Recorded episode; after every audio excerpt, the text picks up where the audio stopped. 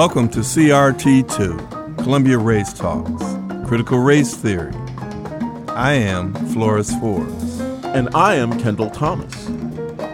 In this episode, our Columbia Law School student team brings you a story about critical race theory, Columbia Law School, and the legacies of slavery, the Black Male Initiative at CLS. Join us for this deep dive into what critical race theory is and why it matters. And now to our story. Why do we not know about Frederick Wells and a 16 foot cross burning on the campus with 20 Klansmen fully hooded running through a dorm? What's our responsibility to this past? What does it call us to do? What are the ethics of memory? Thank you for tuning in to Critical Race Talks. I'm Coco Zhang from China. I'm a 3L at Columbia Law School. My name is Stephanie Abrahams. I'm an LLM student from Toronto, Canada, and I'm also at Columbia Law School. And I'm Paul Riley. I'm a 3L at Columbia Law School from Philadelphia, Pennsylvania. We are super, super excited to have all of you tuning into this podcast episode. It's a mouthful Critical Race Theory, Columbia Law School, and the Legacies of Slavery, the Black Male Initiative it's a lot that we're trying to cover in our time together, but these topics are timely and important, um, specifically as they relate to the Black male experience at Columbia and beyond. Stephanie, I know you were integral in, in thinking about the, the, the setup of this episode, and so wanted to turn over to you to give some insight into where we're going with, again, this loaded topic, so many different yeah. moving parts uh, that we're trying to pull together. Loaded is definitely the right word. I mean, so you know, you heard from Professor Franke about the Frederick Wells story. And so that's going back into Columbia's history of slavery and the legacy that that persists today. And so we're not only looking at the past, though, we're also going to journey through and see where we're at now, currently. Um, and we're going to be looking at things like the hyper surveillance of Black men. We're going to be looking at uh, you know performance expectations for black men and how that differs um, in different uh, social locations and contexts we're also going to be looking at um, thinking about how black men often find it difficult to organize and how there's many much fewer um, organizations focused about around gender for black men than there are for black women or mm-hmm. and to think about this topic we have leading scholars who are going to help guide and center our discussion uh, for the latter half with the theories, we have Professor Darren Hutchinson, who's going to talk to us about a theory he coined termed multidimensionality, which we'll get into in a few minutes. And we also have Professor Athena Mutua, uh, who's going to talk to us about multidimensionality and also specifically progressive masculinities theory, which focuses on how Black men can actually chart their own future uh, using the tools in critical race theory. So we have our two theorists who are going to help us on the back end. But as Stephanie was talking about, history and understanding our past is so crucial to this. And we are super grateful to Coco, one of our co-podcasters who has done a lot of great work with Professor Katherine Franke of Columbia Law School. And so definitely wanted to get you to set the scene for us on how we should think about this history sure. and the legacies of slavery. Sure, yeah. So Professor Katherine Franke is my professor at the seminar on Columbia Law School and the Legacies of Slavery. This is a ongoing project which has been going on for several years, and Professor Franke is going to share with us some of her research results, and we're going to hear one of the most probably most horrifying stories um, that that happened on campus. So let's tune in for Professor Franke and um, her telling of Frederick Wells' story. I'm Katherine Franke. I'm the James L. Dohr Professor of Law at Columbia Law School. Um, I direct the Center for Gender and Sexuality Law at the law school, and I'm the faculty director of the ERA project and the Law Rights and Religion project. So, 1924, there is a, uh, a Black male student, uh, Frederick Wells, who is living in Furnald Hall, which is on the east side of the campus next to the journalism school, it's still a dorm. There are several white law students also living in that dorm. And when they learn that Mr. Wells is not a janitor, but is a resident of the hall and a law student, they form a committee and organize to have Mr. Wells evicted. removed from the dorm because they don't think that they should have to live with a black man. Thankfully, the dean who was in charge of residential living said, no, if you're uncomfortable with him living here, you can leave. What happens next is horrifying. 20 hooded members of the Klan from New Jersey enter the campus at night, two days after the university says we're not going to evict him. They bring with them a 16 foot wooden cross and burn it in front of the dorm in protest of Frederick Wells living in the dorm, his mere presence in the building. They then run through the building screaming racist, violent, threatening things about Wells. They shove notes under his door, the typical kind of you've been visited by the Klan, you be warned, your life is in danger, threatening him to leave. This event makes the newspapers in every state in the country, the New York Times, you know, all the New York's New York papers, but other papers as well. Huge amount of publicity. And Wells says, I'm going to hang in there. I'm not going to let them intimidate me. The threats against him continue. The NAACP gets involved and backs him up. And eventually, he just can't take it anymore. And he transfers to Cornell and graduates from Cornell Law School, returns to New York to become a very prominent tenants' rights and anti gentrification advocate and lawyer in Harlem. The students who organized to have him ejected. The leader, John Rucker, was from the South. He actually flunked his third year exams along with a third of the law school class and did not graduate. Yet he was invited by the dean to give a very prestigious address to the law school on the retirement of three members of the faculty.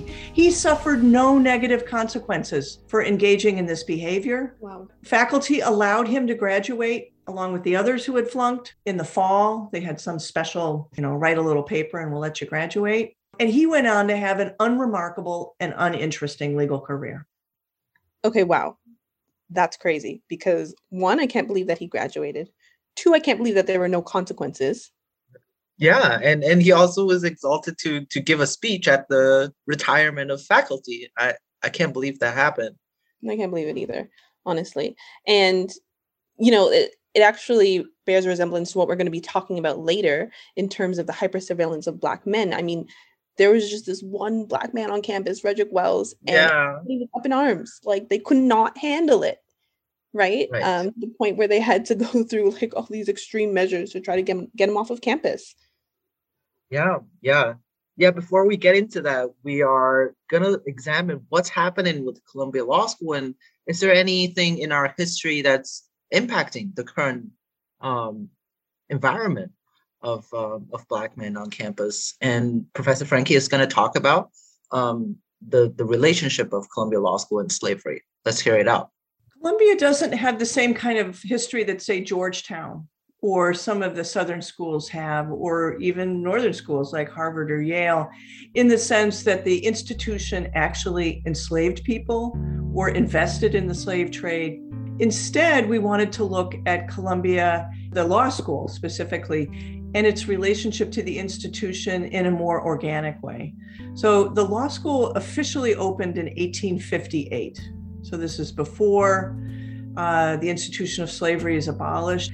Before the law school was founded in 1858, law was being taught at Columbia College, which is what the university was called um, before it became a university. Our, first law professor was James Kent, who Columbia Law School affiliated people, we know his name well. Kent was hired in 1793 for a professor of law at Columbia, and he taught for several years. He was an incredibly unpopular teacher. Uh, he got very few students every year, and they usually left after a couple of weeks. Kent was hired because he was friends with John Jay, and John Jay was on the board of trustees of Columbia College.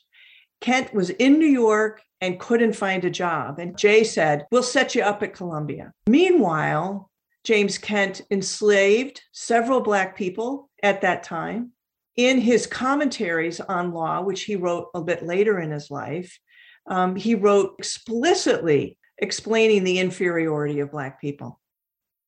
So, the law school's first professor the university's first law professor, James Kent, after whom our current law students' highest academic honor is, is named, and the most prestigious faculty chair is named, and a building on the main campus is named, was uh, an enslaver himself uh, and a rabid white supremacist. Okay, so that was 1858 to 1924. Let's see if we can figure out what's going on in 2021. We've had, uh, even this last year, several Columbia Law faculty who have used the N word in class unapologetically um, and confronted with it by students, not, not only students of color, but certainly Black students principally, um, for uh, what, what that means for a white professor to use the N word in class. They have disavowed any kind of responsibility for the ways in which words wound. Last year, there were 1Ls uh, who were assigned to a class as their first class at Columbia Law School, where a professor made slavery jokes and retaliated against Black TAs that he had hired who raised this as a problem with him. And a complaint was filed with the university about that, those that conduct and others that he engaged in that was really offensive. And the university did not pursue disciplinary charges against him that when instances like this happen, I think it points to what is a systematic problem, not just at Columbia, this is true of really any university, is that we have a formal legal process that is triggered when a complaint is filed, but the bar for proving that a professor, say, has, has violated Title VI, the federal statute that prohibits race discrimination in, in a university, university setting, is so high that it's very difficult to get the university to say, yes, this is a violation of that law. And when they dismiss the complaints, nothing happens. We don't have an intermediate or alternative way of addressing what are forms of structural racism um, and instances of white supremacy in our midst, other than formal legal processes. And to me, that's a vestige of the legacies of slavery in, um, uh, in important respects, that the law announces a commitment to creating a, a not just an equal educational experience for all of our students, but one in which all students can flourish. Yet it falls so short, just like the 14th Amendment does, announcing wonderful um, principles that emerged from the Civil War and the abolition of slavery. But in reality, they've been enormously ineffective in addressing and dismantling structural racism. So, Professor Franke provides a comprehensive overview of Columbia's relationship with slavery starting with the story of Frederick Wells in 1924, looking at the inception of our law school with the individuals who were the very first professors having views around Black inferiority and white supremacy, to the very present day where we see instances in the classroom that affect the Black experience. As promised at the top of the podcast, we want to get into the theories that help to unpack the Black male experience, but before doing that, we wanted to give Professor Franke one more opportunity to just describe how something as um, simple or as basic as the family can maybe provide some context into the gendered notions of freedom and the gender differences that we see today. Let's turn over to Professor Franke, and we'll be back on the other side.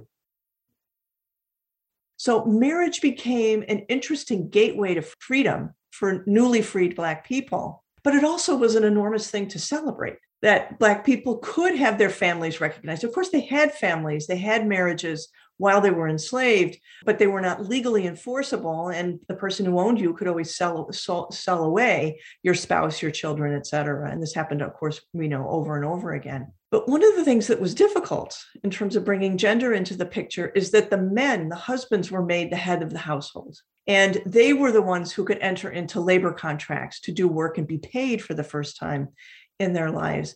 And the women were subsumed their legal identity under the identity of their husband.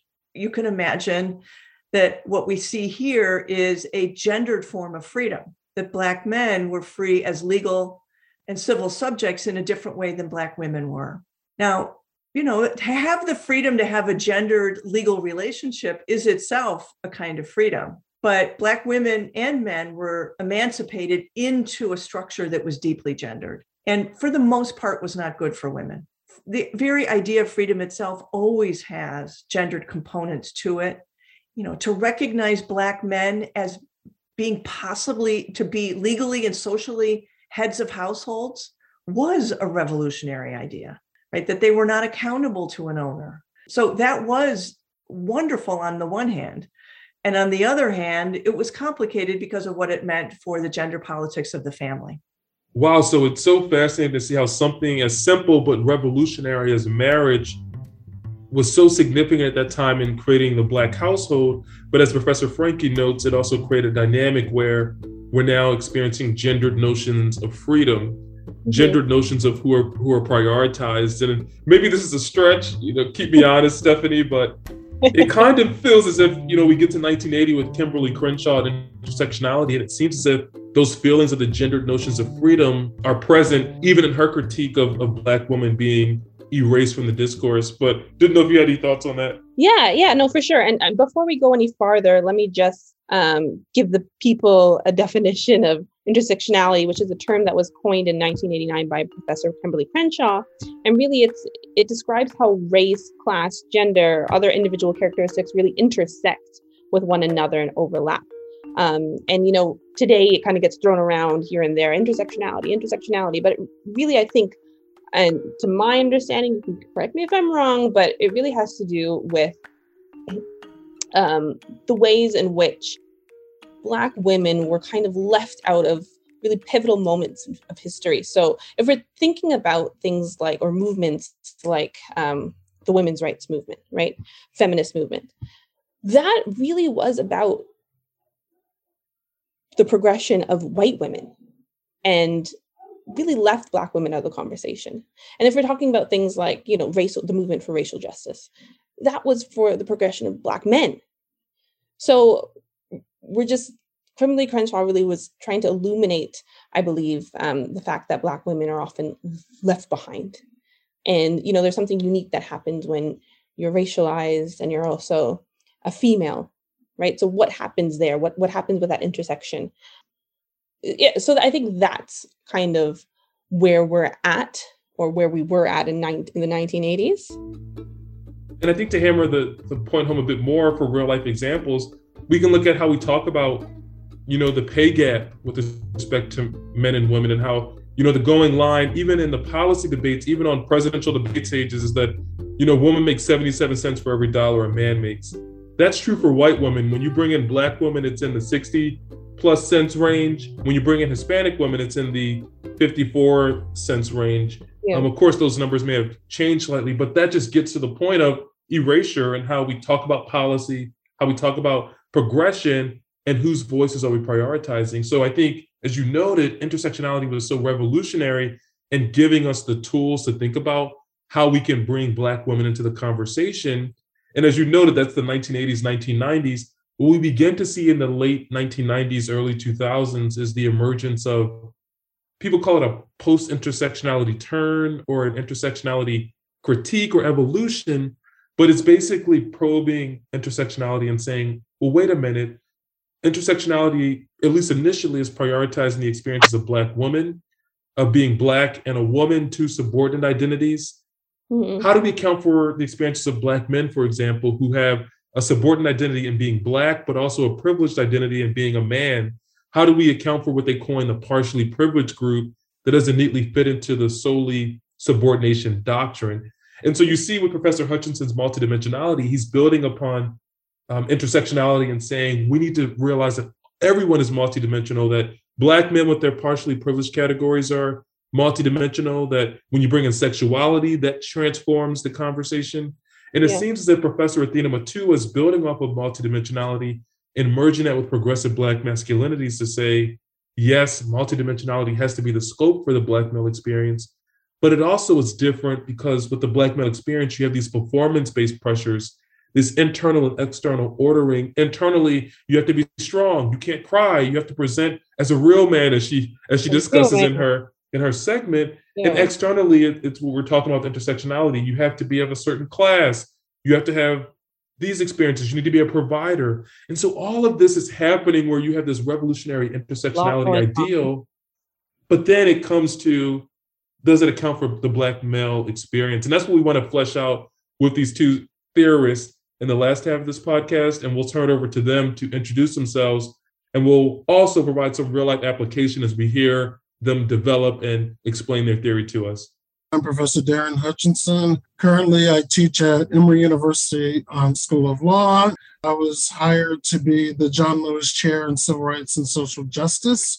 I started my career with several articles dealing with race and sexuality and poverty and gender, and created a theory called multidimensionality. And that framework, it really took off in many ways. And I still get a lot of citations to that work. It informs a lot of people's research on sexual identity, particularly as it pertains to issues of race and class. So I know Paul and Stephanie, you tried to explain the definitions of intersectionality and multidimensionality, but uh, we we still have tried, to hear. Stephanie said we tried to explain. I, I thought we hit it on the head. I think we did a great job. No. but yeah, let's hear what Professor Hutchinson has to say about um, his definition of multidimensionality a lot of people are familiar with intersectionality. In terms of identity, um, there are intersecting types of identities. Race and gender is a, a classic combination that um, intersectionality focuses on. So, in many ways, multidimensionality builds from that notion. As opposed to intersectionality, there, there are two different things I was trying to accomplish with that. First was in terms of substance, to introduce issues of sexuality and gender identity, which was not really thoroughly explored in the intersectionality literature. For the most part, it was a discussion of race and sex and how that impacts women of color. But in many ways, by leaving out sexuality and gender identity, women of color was cis heterosexual woman of color. And so, in terms of substance, that's what I wanted to do. But if we just left it at substance, it, there's really not much of a difference. The other piece is there's a conceptual difference. And I developed that dealing with a lot of the critiques of intersectionality and the critiques of thinking about race in the context of LGBTQA politics. The, the conceptual extension is to think about everyone's lives as being multidimensional rather than looking at the convergence of different types of subordination. Okay, so we've heard from Professor Darren Hutchinson and his theory of multidimensionality. So let's now turn it over to Professor Athena Mutua, and she's going to give us some information on her theory of progressive masculinities. My name is Athena Mutua, and I'm a professor at the University at Buffalo Law School. And I tend to write in the areas of critical race theory, uh, at one point, a lot more kind of feminist, masculinist, you know, kind of legal theory. Progressive Black masculinities are the unique and innovative practices of the masculine self actively engaged in struggles to transform social structures of domination. So we have the backdrop on what is progressive masculinities theory, but as I was alluding to earlier, one of the differences with Professor Athena Mutua's approach is incorporating this performance-based understanding of masculinity. Let's start over to Professor Mutua to hear what is masculinity and how does performance implicate that definition and that perception of masculinity? What is masculinity? And that had this kind of whole level of performance based criteria that could put you in serious danger if you did not conform. And that is um, a big part of masculinity and a big part of patriarchy, right? Was dependent on women's subordination and submission. That, that's what it was all about. So uh, women's identities are not necessarily defined um, on the basis of somebody else's subordination. Uh, I think this is similar to kind of white supremacy. White supremacy is premised on the subordination of everybody else, and particularly Black folk. Right? So that seemed to us to be a central definitional point, but it came with all kinds of other formative stuff. So to be a real man, you had to be strong. To be a real man, you had to control your environment. To be a real man, you had to control your woman. To be a real man, you didn't cry. To be a real man, you don't, you provide for your family. It's hard for poor men, right? You provide for your family to be a real man was to be not a woman, not gay, not poor, and not a boy, and probably not black. So, and then you had to embody this. You had to act that out. You had to perform those things in order to be a real man.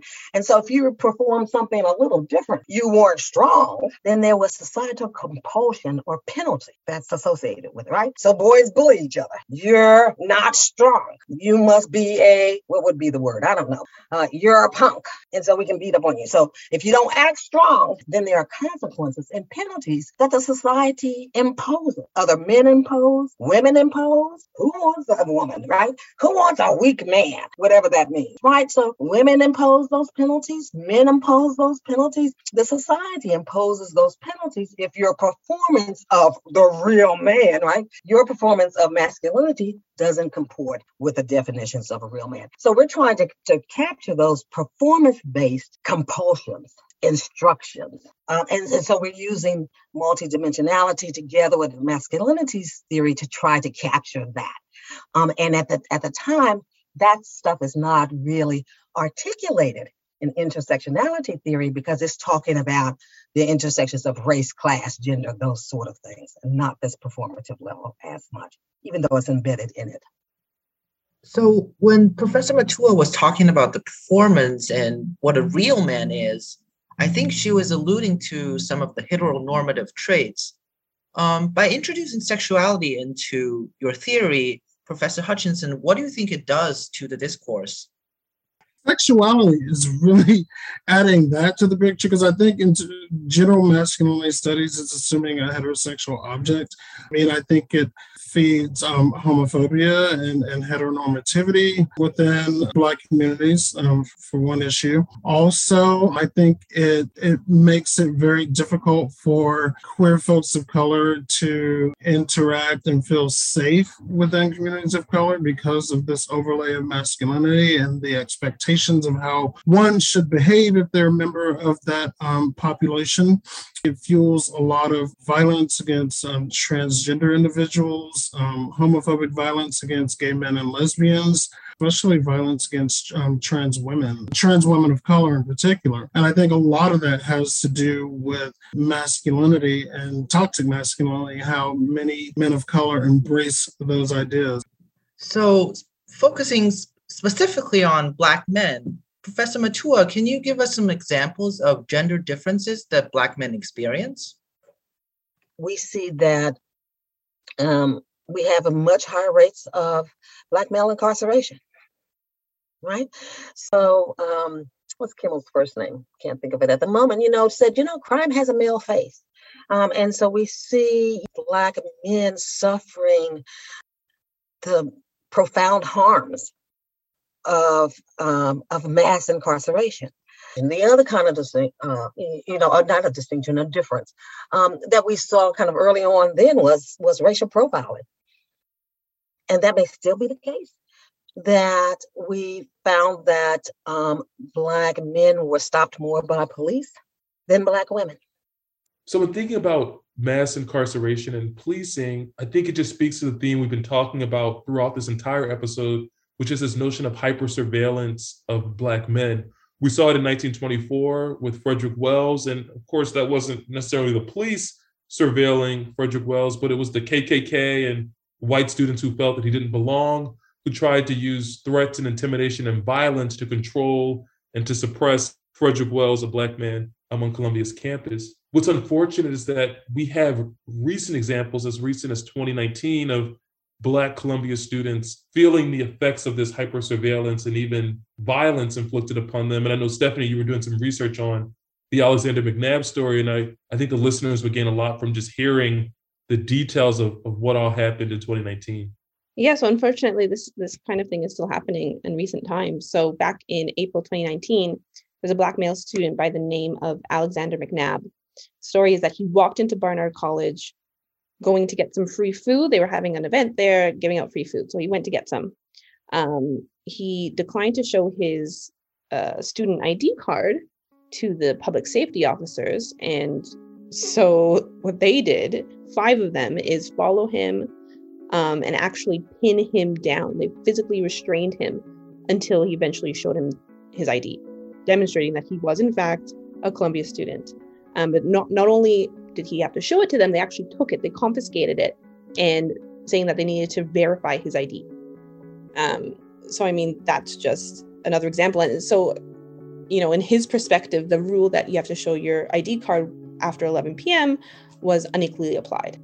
And I think what's crazy about that, I mean, as you alluded to, five Barnard public safety officers arriving at the scene, ultimately pinning him down. Five of them. That's I don't know. It's, it's unfortunate, and I think it just speaks to the continuum of again 1924 to 2019. What's even more, I don't even know if the word is heartbreaking or just demoralizing, is the fact that we have another story um, in 2021 that wasn't you know heavily documented or you know in newspaper articles in the same way that the alexander mcnab story was but there was reporting as it was recounted to us of a black columbia university student going to Foodtown one of the local grocery stores about seven blocks from campus he went into the store ultimately decided he didn't want anything left the store and it turns out one or two employees from the Foodtown grocery store followed him a few blocks um, under the assumption or the premise that he had stolen something. I know that there's going to be work done, you know, over the coming months to to rehash that. I think the ironic part of that is we've heard the stories that they had a Columbia Safe Harbor sign in the window, essentially saying it's safe for Columbia students to, to be here. But that's just another example of the surveillance and this this notion of the experiences of black men at Columbia, and also this this idea that as you're navigating these spaces, I think this is what Professor Hutchinson and even Professor Mutua were getting at is that when you're in this partially privileged world, yes, you have the privilege of being a man, but that is also activated in ways that are so shaky and so rocky that yeah, even if it is a privilege, it doesn't feel as stable in the way that I think their their their questions about intersectionality just raise around, you know, is this capturing the fact that black men still have these nuanced experiences even within this privileged identity. But yeah. I know we've been, yeah, I know we've been talking a lot about you know Columbia. And it's unfortunate that we have so many examples of this hyper surveillance. But Stephanie, I know you have, I, I know I have personal stories, but I know you have personal stories as well yeah. your family members experiencing again this theme of hyper surveillance as black men um, navigating the world in Toronto in the United States and and uh, frankly around the world, if we're being honest. But when did you get the opportunity to share that story? Yeah, and I mean, you know, I'm not a black man, but I am a black woman, and I do have black male uh, family. So my brother and my father. I remember growing up. Um, I think I must have been around 13 or so. My dad got a brand new car. It was very sleek, black, and I just remember him coming home time and time again saying, "Okay, I got stopped again. The police stopped me," and it was really for nothing other than to just um, make sure that he actually owned the car or to use the car. And of course, he owned the car. Um, but it got so bad that it, it, was actually interfering with his like day-to-day life. Like he had to get to work and he was being stopped which takes up time obviously and it's obviously an uncomfortable situation. So it actually got to the point where he you know said to my mom one day like you know we gotta we gotta switch cars. I need to drive your car because this isn't working for me. So of course you know my mom got a sweet deal out of it but i just remember thinking like are you kidding me? Like this is what it's come to? Like you can't drive your car? Um and it, it was kind of heartbreaking in the sense that he said it just like matter of factly like this is what we have to do. Like something that he was just so used to. Um and again i'm from canada i'm from toronto and what we love to do in toronto is drive down to buffalo to shop right? Like this is pre-pandemic. Um and so it'd be my mom me my sister who all love to shop and then also my brother. My brother does not like to shop so what we would do, because he was much younger than us, we'd say, Matthew, you got to take the bags to the car, which he, which he actually graciously did every time. Um, so we'd shop, shop, shop, give him the bags, um, and he must have been around 14, 15 at this time. I remember giving him a bunch of bags and um, him not coming back for for a while. You know, usually it would take him 10 minutes max. Um, but I remember half an hour passing, and you know, I'm just thinking, where is he? Like, you know, maybe he got went to get ice cream, something like that. But he comes back, um, you know, kind of distraught, kind of not. But he says, "Oh, I got stopped by the mall cops." He says that they stopped him to make sure that the bags that he were carrying, that he was carrying, were carrying, were his. You know, they didn't believe that he had all these bags, and wow. they must be stolen or something like that. And I was, I was livid. You know, um, and I guess for him, it's like, yeah, you know, I'm used to mall cops watching me or all, all, kind, all kinds of, uh, you know, security officers, cops. But I was just upset about it. And those kind of things stick with me, you know. And I mean, I have tons of examples, but those are just a couple of them. Yeah, thank you for for sharing. I know that you know, this is a podcast where we're, you know, thinking about these things at a theoretical level, but it's also for you and for me and for the listeners, it's real life. It's not a, it's not a game. It's not a oh, theory or a textbook at, at all. It's really experiences that we have to talk about and that we have to, to document. Yeah. Yeah. Thank you again for sharing your story. I think Professor Hutchinson mentioned some really interesting social psychological like survey and research on how people perceive the age of black men and black boys. Let's hear it out. A lot of social psychologists recently have been studying um, the issue of how whites perceive Black children. And there are a lot of studies where they will show people pictures of children. Some of them deal with law enforcement people, folks as participants, and they ask them to guess the age of the children. And by and large, children of color and Black children, it's the disparities are, are the worst. Um, there's always an overestimation of the age of children of color um, in those studies. Black boys boys have the highest disparity. So you think about it, why do they think black boys are just much older than their actual age? There's some research on there. I think a lot of it has to do with gender and masculinity issues the way that black men or males, I guess you can say, generally are portrayed in society, it's really hard for people to grasp the concept of a black male child as being a child and what all of that means in terms of social construction that they're not dangerous, they're innocent, they should be given multiple chances and the benefit of the doubt. We can forgive their transgressions. They're not intending to harm, even if they commit a harm. So, those, you know, we treat children that way, but if we're imagining these black kids and black boys in particular as adults, then we don't give them that type of benefit of the doubt. So we heard from Professor Hutchinson how the perception of young black boys can be taken for granted, how they're not given the benefit of the doubt. Prior to that, we talked about hypersurveillance at Columbia Law School and hearing Stephanie's story um, of her father and brother's experience. I want to shift gears a bit because I think another big topic, in addition to hypersurveillance and perception, has to do with why it seems to be so hard for Black men to organize. And as a student at Columbia Law School, I felt this in that we have a strong affinity group population. Um, we have our Black Law Students Association, also known as BALSA, which is the home for many Black students that come to Columbia Law School. We also have other student groups, one in particular being the Empowering Women of Color, or EWOC. And that's where women of color more broadly can come together outside of their respective affinity groups to create and cultivate this community. They have robust programming throughout the year. They have an amazing gala where you have their prominent speakers and alums come. And what was interesting is we started the Black Men's Initiative at Columbia Law School uh, last year in 2020. What was so fascinating about that experience is as we were trying to get that off the ground, there were very real concerns around you know, how do we do this? This feels very weird. What does it even look like for Black men to come together? I know we're going to talk about this later, but are we recentering men in the way that, you know, Kimberlé Crenshaw and others tried to raise awareness around how that can be problematic? So we were just bracing with all of this, but it felt like that organizing was an experience that was sort of awkward for for black men and i think it was more self-imposed in our own perceptions of it yeah. But that was just my experience. Stephanie, I know you've done some work in, in Toronto. I don't know if you want to speak on on what that was like, you know, organizing, but it just felt different and awkward initially in the in the black male context, uh, probably because there just wasn't a framework there for us. Yeah, and I mean, this is something that you know wasn't made obvious to me initially, but now that we're talking about it, now that we started talking about it, I'm thinking, okay, I actually don't know of any um, black male, I guess, lawyer groups where I'm from in Toronto, right? Like I'm part of two or three different ones uh, for Black females. Um, but it didn't occur to me like, hey, what's going on with the men? Do they have their own thing? And maybe yeah. they do, but I am definitely not aware of them. So, I mean, that's one thing, right?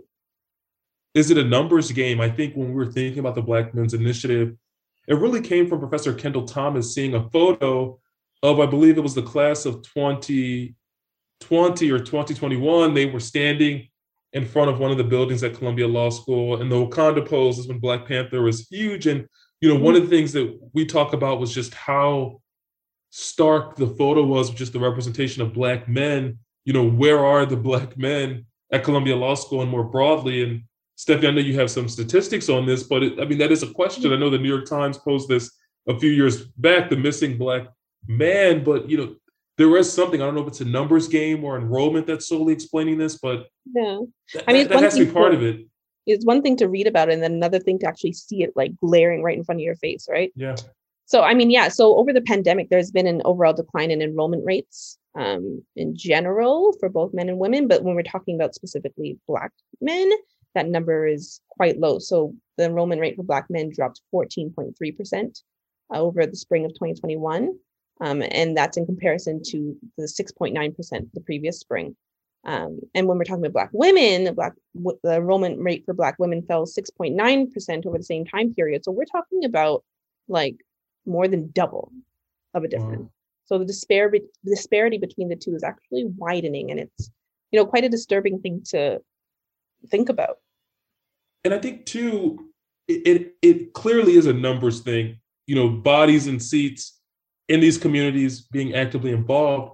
What's actually really fascinating is one of our professors of our critical race theory course, Professor Flores Forbes, he wrote a book entitled Invisible Men. And in, in one of the chapters, he talks about this phenomena happening at the administrator level at Columbia. I'm a high level administrator at, at Columbia in the community affairs um, group. And what he basically discussed um, in his book was how the Black men tried to organize. They tried to do these lunches to build community, to have people come together.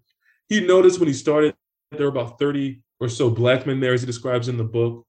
And he, you know, posed to the other organizers, you know, is this everyone or, you know, what is going on? And one of his um, coworkers or colleagues said there are actually over a hundred or so black men who are in this higher grade, this higher level of the administration. And Professor Forbes responds, you know, where are they? Why haven't they come? And one of the colleagues blatantly said they didn't want to be around black men. They didn't want to be seen with black men in this environment. And he concludes, you know, obviously that's a problem, you know, because black men are surveilled. You know, they need this community that when you step back into your home and take off your suit or your clothes or you turn your your key in the door you're just like every black man and and that yeah. just creates more of a an impetus to create this community and so it's just as starking for me to see that it's not only happening at the student level where it could be a, a numbers representation thing but even when there is a, a, a robust i don't know if we say 100 is robust but if there are 100 plus black male administrators and they're still feeling deterred by building that community, I think yeah. it just begs the question why is it so hard to organize? And, and maybe that internal feeling of not being associated plays a part. Mm-hmm. And I think the awareness of it, the fact that they're aware of this hyper, hyper surveillance is really telling, actually, as well. Right? Yeah. Yeah. They're conditioned. They're, con- they've been conditioned to feel this way so Professor Hutchinson also has something to say about the reason why it is so hard for Black men to organize. Let's hear what he has to say. One at the heart of masculinity, one of the tenets is individualism. You don't need other people. You can do it on your own, right? And that sounds like you know um, these stories that you know ra- that um, racial resentment tells. It's about men conquering you know, um, the the United States. So that whole Protestant that work ethic thing, I think, had a lot to do with maleness, not not generalized around gender. And I think a lot of men, black men, a significant number of them buy into that, and it makes it much harder to interact. Wow, so there's definitely a lot to think about there with why it's so hard to organize. There is a value in this community, as this episode has shown, and I think that that's something that we need to unpack. All with the theme of hyper surveillance that we talked about earlier. Mm-hmm. About this entire project, we've been so transparent. Maybe I'm biased, but I think we've just been so transparent around, you know, how do we think about the tension between intersectionality, multidimensionality, progressive masculinities? I think another question is how do we deal with the tension of what could be coined as recentering black men? You know, when you look at the 1980s and Kimberly, Kimberlé Crenshaw's critique of the erasure of black women from the discourse, black movements prioritizing black men you know i think the very fine line we all were walking yeah. was around how do we tell these stories without elevating or or prioritizing the experiences of black men at the expense of other people i don't know if you all felt this, but it just was something that was at the the center of this was just something that's worth interrogating, but just the fear of will we miss the mark and how we're trying to distill these stories. Yeah, I mean, I mean, yes, you're right. It is a very, very fine line. You know, we very fine line many, many times. Um, but I think the idea is there's an obvious glaring problem right in our faces, right? Mm-hmm. Like literally in our faces. And there's something that we need to definitely something to talk about, definitely something to try to figure out how to deal with, um, how to address. Um, and I think when we're talking about recentering men, we also have to think ask the question, why is there a center? Why I is it that. certain groups or whoever at a center? Right? This isn't something that, that necessarily has to have a center. I think we should be thinking I about. Think, I think white people is always at the center. We have to like, you know, this yeah. is not about we going into a center. It's like we we want to feel included. Yeah, or dismantling the center, even right? Yeah, dismantling the center. Exactly. Dismantling the center. Why isn't there space for all of us? Why isn't yeah. there space for all of us to elevate each other's voices, to think, talk about these things, right? Yeah, and I think I think the way we do that is by acknowledging the past, acknowledging that, as Professor Franke says, there were gendered notions of freedom coming out of you know slavery and marriage. That Kimberlé Crenshaw acknowledging there was a prioritization, whether perceived or real. I, I believe it was true of the prioritization, and how do we acknowledge that and then not make those same mistakes while also recognizing that there is a value in telling these stories and acknowledging these disparities and then confidently saying, look, look, look, this is something that we all need to be talking about. And then yeah. we give all, you know, anti-racist movements or all racial movements, particularly in the black community, the opportunity to flourish and to have those perspectives elevated. I mm-hmm. think if we acknowledge the past and are transparent about that, we can move in a direction where we can tell these stories, not as if they're the only stories or the the best stories or the most important stories, but that they're stories. Yeah. Stories that, that need to be told and I think Professor Hutchinson and Professor Mutua, you know, grapple with this very same question. We were thinking about this a lot throughout the podcast, and, and we thought it was so important to pose this very same question to them. And we think it might be helpful for you all to hear what they had to say as experienced scholars and theorists in this space who were dealing with these critiques as they were formulating their, their own respective theories. Are we recentering men? right? Give them five minutes, they'll take the center, right? Why are we doing this? And, and part of my response at the time was, well, feminists, and um, obviously in law, legal theory has talked a lot about gender relations and gendered structures. And so they know something about it. And so we need to take this on. That was one thought. And the other thought was, and there's this phenomenon out there that nobody's explaining, like racial profiling, and it doesn't fit into the theory. And so we need to deal with that. So, so I too encountered that same sort of tension about kind of recentering men, even when I was talking about a phenomenon that was disproportionately damaging Black men. For me, you ask yourself, is that what you're doing? Right?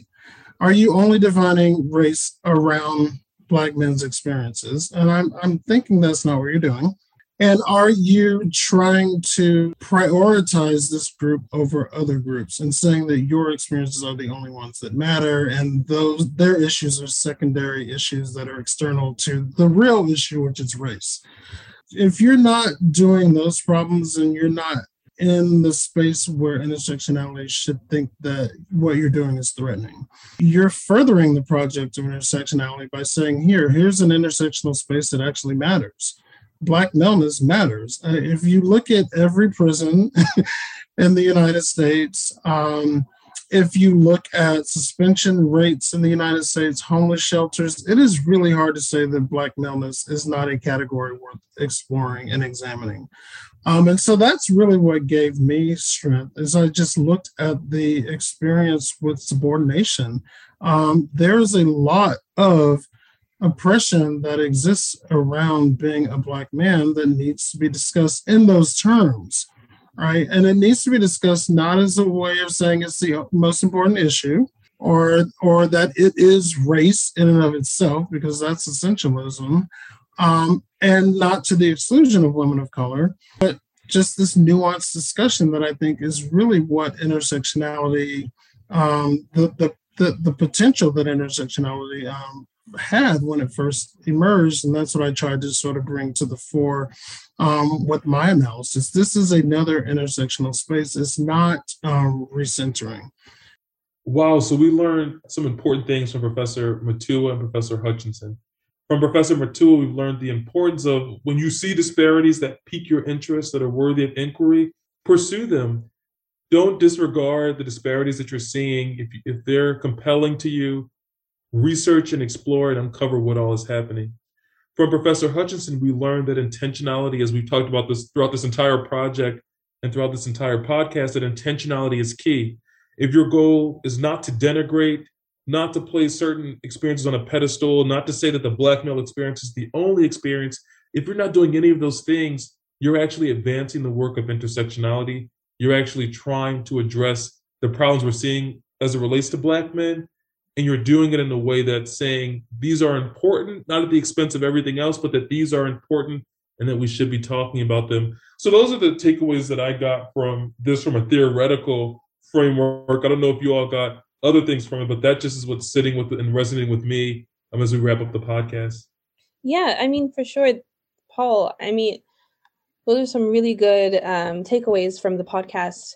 And I think for me, what I've discovered is that, or what I've examined a little bit more, is that it's not just theoretical. We can't look at these things only in an abstract abstract sense. These are real events that are happening to real people, such as my father, such as my brother, you know, my friends, other extended family. We have to think about the way that this is impacting lives. And I think when we personalize it in that way, it becomes realer and really acts as an impetus for change. I, I, just love this class, the, the seminar on Columbia Law School and the legacies of slavery.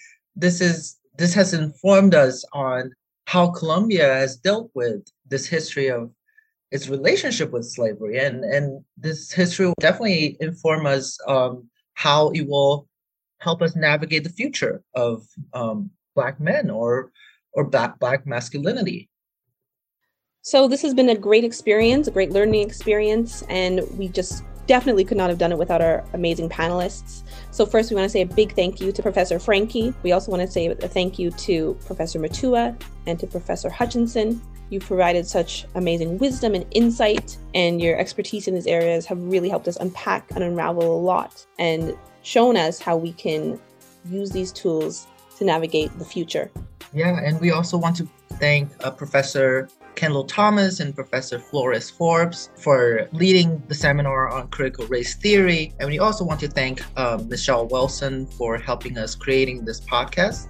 And I want to thank this amazing group of Coco, Aww. Stephanie, for just putting in the hours and, and thinking about this. I remember our excitement when we got the first email confirmation for our first guest, and we were like, "It's happening! It's it's in motion! It, it's it's really coming to fruition!" And it's just been such a, a privilege to work with you all on this and to get these scholars and professors and real life stories to to really distill what we were trying to get at at the inception of this, which is that you know the black male experience is one that is unique and, and one that is worthy of inquiry, and that if you do it in a thoughtful and intentional way, you can have frameworks that can set you up for success, not only today, um, but in the future, so that the experiences of 1924, the Alexander McNab experience of 2019, or even the Foodtown incident of 2021 can be contextualized and understood in the ways that they're operating with the black male experience of masculinity, but also so that we can have a space to talk about them so that they never happen again. So thank you all for tuning in. Thank you for spending this time with us, and we hope that this is only the start of continued conversation around critical race theory and around the black male experience.